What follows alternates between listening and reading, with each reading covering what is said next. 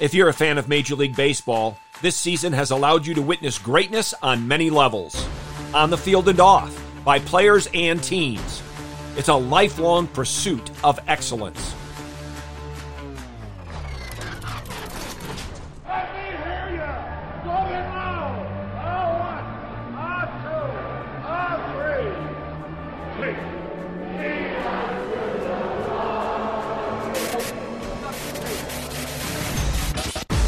Welcome to In the Bullpen with Mark Dewey, sponsored by Developing Contenders Ministries. You're listening to the Fight Laugh Feast Network.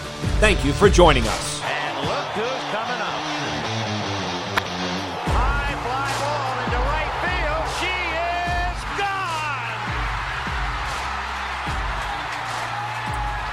gone. Occasionally during a professional baseball season, especially at the minor league level, though it happens in the major leagues as well, teams will have what is known as a show and go. Now, I need to explain some things for you to understand that if you've never heard that terminology before. Typically, if you are the home team and there is a 7 o'clock game, you will show up to the ballpark between 1 and 2 in the afternoon. And you go through all of the pregame rituals of your stretching, batting practice, drills, infield, outfield, bullpens, you name it. And you get ready for the game at 7. But occasionally, again, especially at the minor league level, the night before, after that game is completed, the manager will say to the team, Tomorrow is a show and go. And usually that brings about great applause by the members of that team. And what that means is, as opposed to showing up at 1 or 2 in the afternoon for a 7 o'clock game, you might show up at 5. As a matter of fact, there have been times when a manager will say to the clubhouse guy, do not let anybody into this clubhouse before five o'clock. He might say to the players, "Be here at five thirty, but he might say, "I'm not even going to have the doors open until that time." And usually it happens because there's been a long stretch of a lot of games. There, there's some fatigue setting in. A lot of times it happens because a minor league team plays a, a game one night in a city, crawls on a bus at 11 or 11:30, drives through the night, and has to play the next night. Or if you're in AAA, you play a game, you get back to the hotel at let's say 11:30 or midnight, you go to bed, so to speak, in order to get a wake-up call at 3 a.m. to get on a flight and go play in another city. And so that is given as a way to allow the people to just relax, not go through the things that they do each and every day. Now, why did I bring this up? Well, for me, this episode is essentially a show and go episode. This past weekend, I had a daughter who got married, and it is my second daughter in the last month to get married. And so the preparations leading into the wedding day, the wedding ceremony itself, and the reception and the celebration, and then, of course, the cleanup the following day has got me in a show and go mindset for this podcast. That being said, I want to focus in this podcast on greatness or on those who have performed and acted in an extraordinary way, and in the context of Major League Baseball. But as I think about my daughter who most recently got married and my two daughters in the last month, I remember a quote from G.K. Chesterton. He said, The most extraordinary thing in the world is an ordinary man and an ordinary woman and their ordinary children.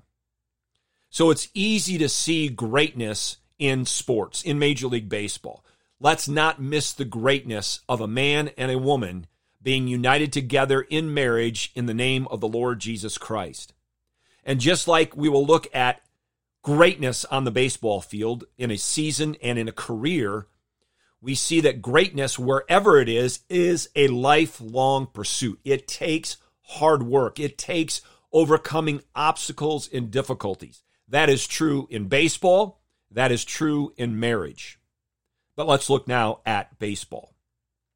First of all, a week ago, we found out that an all time great base runner, one of the best in Major League Baseball history, died at 89 years of age. That was Maury Wills. He played a long time for the Los Angeles Dodgers. In 1962, he stole 104 bases. That broke a very long standing record, Ty Cobb's record set of 96 in 1915. Maury Wills was a great baseball player, not quite Hall of Fame, but close. But he spent eight and a half years in the minor leagues before he got the call to the major leagues. That's dedication. You do not become great without dedication. He had a great individual career, but also played on three World Series championship teams. And after his playing career, he managed briefly with the Mariners, but also had a lengthy career coaching and instructing. And he positively impacted many, many players. One of whom he had a great impact on was Dave Roberts, the current manager of the Los Angeles Dodgers. And as we talk about greatness, the Dodgers as an organization have had a storied career, but in the last three full seasons, they have won 106 games. We have to eliminate 2020 because of COVID, but they won 106 in 2019, 106 last year, which, by the way, is the franchise record, and they have won 106 this year. Undoubtedly, they will win some more games before the end of the season and set a new franchise record. However, they are the first team in Major League history to win 106 or more games three consecutive full seasons. And right now, the teams that have shown greatness in the regular season the most would be the Dodgers and the Astros. But regular season wins ultimately isn't what it's all about. It's about winning a World Series. Greatness in 2022 is not hard to find. We are witnessing some of the greatest single seasons in history. We've talked often, and we should continue to talk about Shohei Ohtani. He is doing things for a second consecutive year that have never been done in the history of Major League Baseball, both pitching and hitting. But add this to that list of his greatness. I saw this this past week. There are 439 Major League players who have had at least 35 competitive runs to first base. In other words, let's say trying to beat out an infield single. And of those 439 players, the one who has the fastest average time to first base is Shohei Ohtani. And again, the season he is having is one for the ages. It is unique in every conceivable way. Nobody has ever done what he is doing. But few have ever done what this man is doing. For Judge, and here's the 3 1. Drilled deep to left field. There it goes. Number 60. Slide over, babe. You've got some company. Aaron James Judge has tied George Herman Babe Ruth with 60 home runs.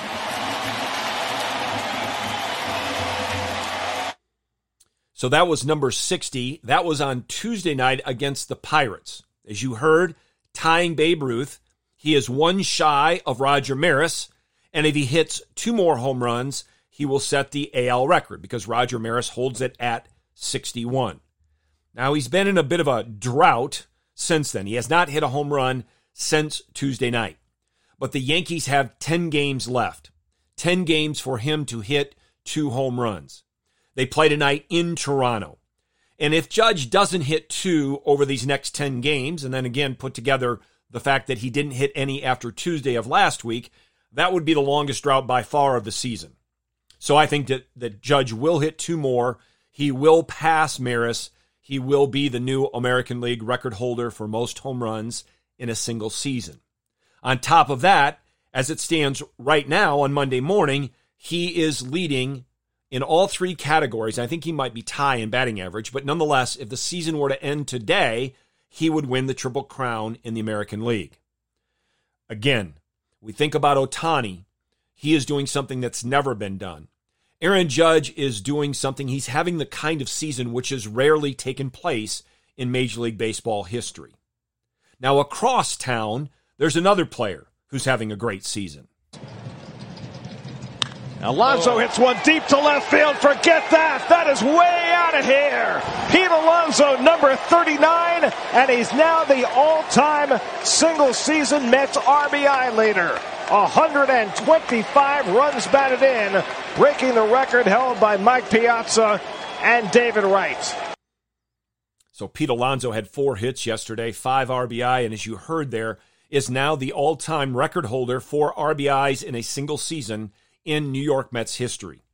He is having a great season. Judge is having one of the best seasons ever. And that is very enjoyable to watch. It is very impressive. We need to appreciate greatness wherever we find it.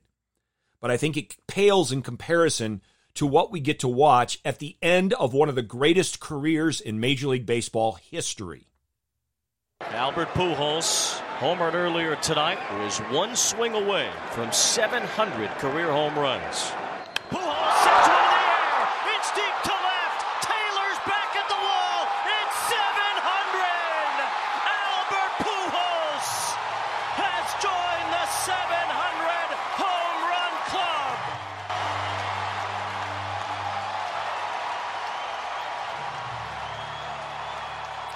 That was Friday night in LA. He hit number 699 in the third inning, and then that one, number 700 in the fourth inning. I'll come back to Pujols in a moment, but I want to say this. It's a side note. We're talking about greatness. The person who gave up that home run, number 700 to Albert Pujols, is Phil Bickford of the Los Angeles Dodgers. And unless you're an avid baseball fan, or you're a fan of either the Brewers or the Dodgers, you might be saying, Phil Bickford, who's that? Well, he's not going to be known as one of the greats ever in Major League Baseball history, almost certainly. But I will say this he has overcome obstacles that are remarkable. I got a chance to be around him on a regular basis several years ago, and so many things happened to him, so many struggles he had overcome, and he's established himself as a quality major league reliever. He'll be remembered as the guy who gave up home run number 700 to Albert Pujols. But we need to recognize that the fact that he was even there to give up number 700 should be an encouragement to us all to strive for greatness, even if we're not Hall of Fame caliber, to strive for greatness by continually pushing and pursuing excellence and not giving up and overcoming obstacles. But now let's go back to Pujols. Again, one of the greatest careers in the history of Major League Baseball. He has joined Hank Aaron in accomplishing feats that nobody else has accomplished 700 home runs, 3,000 hits, 2,000 RBIs. The list is too long. Hank Aaron and Albert Pujols.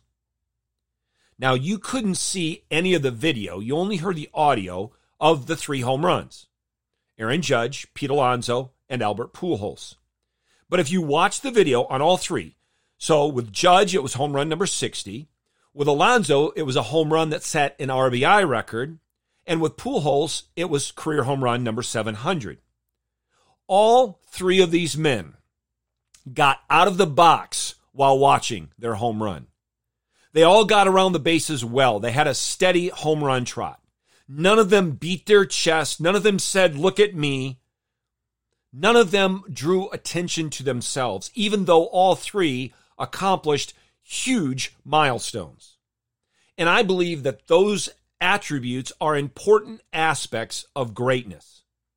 These three men recognize that regardless of how great the season that they are having is, or for Pujols, the career, it's not ultimately about them. It's about something bigger than them. And Albert Pujols expressed this in his post game interview, the press conference after he hit home run number 700. What a special night, you know. First of all, you know, to have my family here in town and uh, to be able to do it here at Dodger Stadium, where I think I said early, uh, my joy pretty much of this game came back last year, being in the postseason and being in the clubhouse just a few feet away from here. Um, I mean, it's pretty special. When it's really going to hit me when I'm done at the end of the season and I'm retired, and probably a month or two after that, like I can look at the numbers and, you know, don't get me wrong, I know where my place is stand in this game, but I think since day one when I made my debut, it was never about numbers. It was never about chasing numbers or anything. It was always about winning championship and try to get better in this game. And I had so many people that taught me the right way early in my career, and that's how I have carried myself, you know, for 22 years uh, that I've been in the big leagues. So uh, you know that's why I really, I really don't focus on on the numbers. Uh, So that was a portion of his post game press conference. He went on also to speak about being overcome with emotion. So after that home run, after the celebration, he went down into the tunnel there at Dodger Stadium and was overcome with emotion. And he was asked in the post-game press conference why. And he said, quote, "Because of this my beautiful family." They were surrounding him during this press conference. And he went on to say, "After the Lord, this is who I play for. Them being a part of this history means everything to me." So Pujols, as one of the greats all time to play this game, and again, one of the greats on the field and off the field, says it's about King Jesus, it's about family, and then I'm not sure whether he would say then it's about country or team or team and country, but nonetheless, what he's saying is this it's not about me, myself, and I ultimately. It's about the Lord Jesus, about family, about my teammates, about my country, about winning World Series. And with all three of these men, you don't see taunting or flaunting in the home runs that they hit. And generally speaking, you don't hear them talking in a manner that is taunting and flaunting. But they act and speak in a manner that shows honor and respect. Honor and respect to the game. Honor and respect to those who came before them in the game. Honor and respect to those they play against and play with in the game honor and respect to those who come to watch the game. That is greatness. Nobody achieves greatness unless they have been gifted. It could be baseball, it could be something else, but it has to be a, a gift, a gift from God. First and foremost, that needs to be recognized. But then there's also the hard work, the dedication that goes into achieving excellence, achieving greatness, mastering anything. There's a humility that is true about all who are great.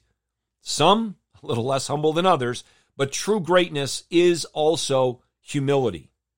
True greatness means it's about others far more than it is about me. It's about the pursuit of excellence, about overcoming failure and disappointments. Truly, it's understanding Proverbs 21:31, which I thought about a lot last week and I don't think I ever brought up. The horse is prepared for the day of battle, but the victory belongs to the Lord. Greatness is understanding that my gifting, my talents, my opportunities, right? Albert Pujols not only had the gifting, but the Lord kept him in this game for 22 years. We acknowledge that. But then we say, I have a responsibility to prepare this horse for battle, to prepare myself for greatness in whatever field, whatever pursuit I am involved in, including, to go back to the beginning and what's very fresh on my mind, a husband and wife, a man and a woman being joined together in holy matrimony. But then to recognize I can work as hard as I can, I can do all that I can do, but if there's victory, if I hit 700 career home runs, if I hit 60 or most likely more than 60 home runs in a season. If I set the Mets RBI record, it is because the Lord has granted victory. And ultimately, if we are truly going to be great, we're going to do all that we do for the glory of God. And we're going to do it with a Christ like attitude and Christ like actions. Christ, who said these words to us and displayed these words for us in the way that he lived. But the greatest among you shall be your servant. Whoever exalts himself shall be humbled, and whoever humbles himself shall be exalted. But that's a conversation for another day. Join us next time for In the Bullpen on the Fight Laugh Feast Network. Thank you for listening.